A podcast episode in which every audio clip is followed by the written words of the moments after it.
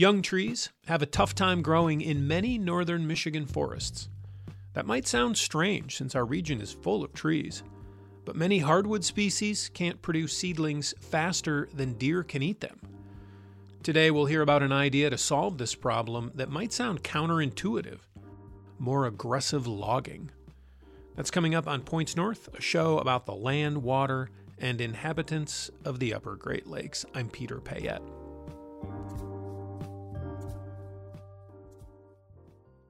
When Fred Tank became the caretaker of Power Island in 1985, there were no deer, and the island in West Grand Traverse Bay was lush with vegetation.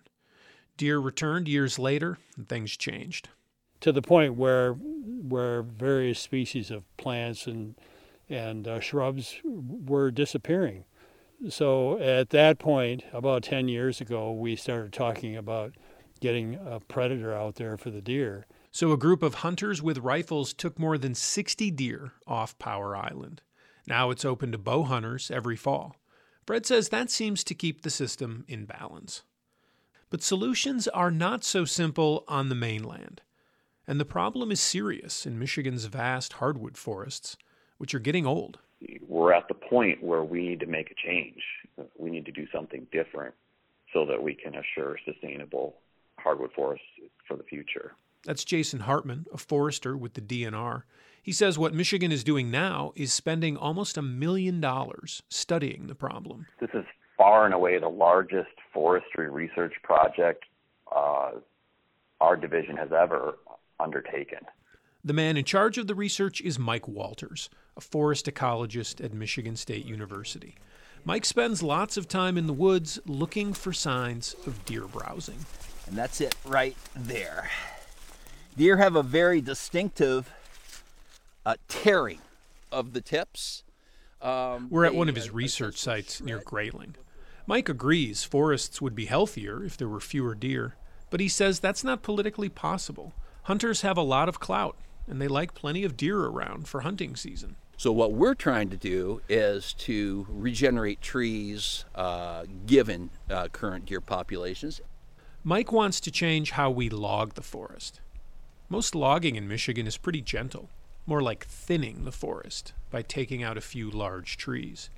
But he says that gentle approach lets in little sunlight, so to begin with, only shade tolerant trees can sprout.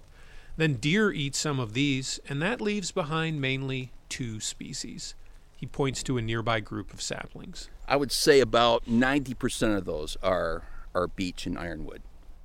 Mike hopes to produce a more diverse forest with aggressive logging. Some of his research sites are almost clear cut.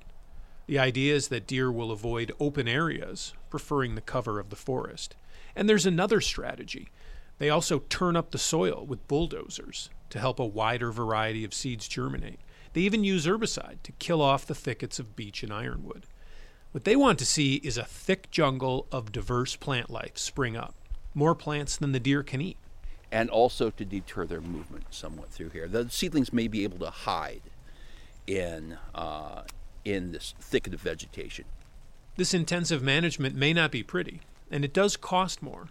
But Mike Walters says it might be needed to grow trees, which is the point of forestry.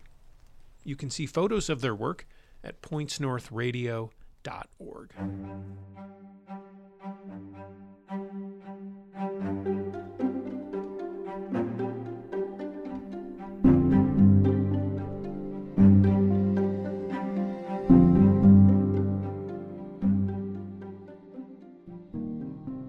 Now, if you own forest land, it's likely your property suffers from deer overbrowsing.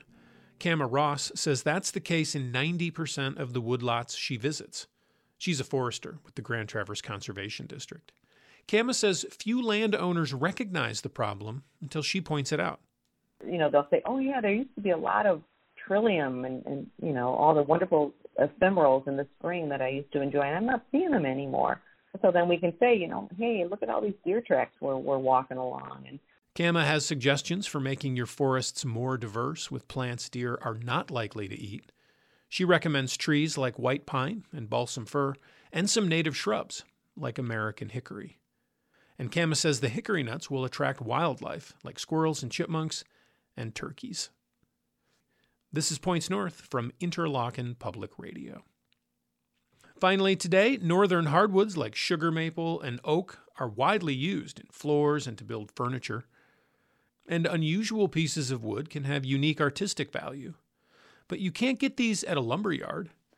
Fred Kiesler from our Red Pine Radio group visited one place where you can find wooden oddities. When Dan Zazilka started his mill, he bought logs for making lumber. But the word got out that he would take logs that were cut for utility lines and roads or left behind by storms.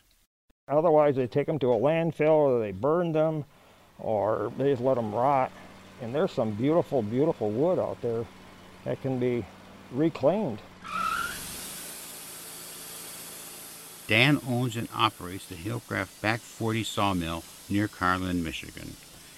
His saw loads and slices logs that are up to three feet in diameter into boards and beams. He's fascinated by the natural beauty of wood grains. Anytime I cut a log up, it's like opening up a Christmas present, so to speak. You don't know what you're going to find inside of it because it can surprise you. Uh, the looks, the grains, the knots, how it was formed. That to me is intriguing. I kind of hoard pieces of wood, the unique pieces. Uh, clients that come in and um, they're looking for that, not the common something you bought in a big box store, so to speak. Dan Select boards and beams can be seen in many public places, especially breweries and wineries. He has supplied the National Park Service for restoration of historic buildings on North and South Manitou Islands. Interlochen State Park has picnic tables made from pine and poplar trees that came down in a windstorm. Dan has an admiration for trees. He sees a similarity of natural wood grains and life. Wood is like people. Everyone is different.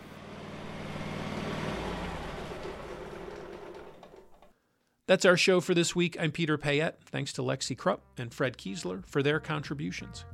On next week's show, a discovery in the Straits of Mackinac, possibly left from the end of the last ice age. It's extremely likely that prehistoric peoples would have been living all over that landscape. And if they were living there, they would have left remains, and those remains can be found by archaeologists. You can hear us Fridays during Morning Edition on IPR News Radio, or search for Points North wherever you listen to podcasts. Stay safe and have a great weekend.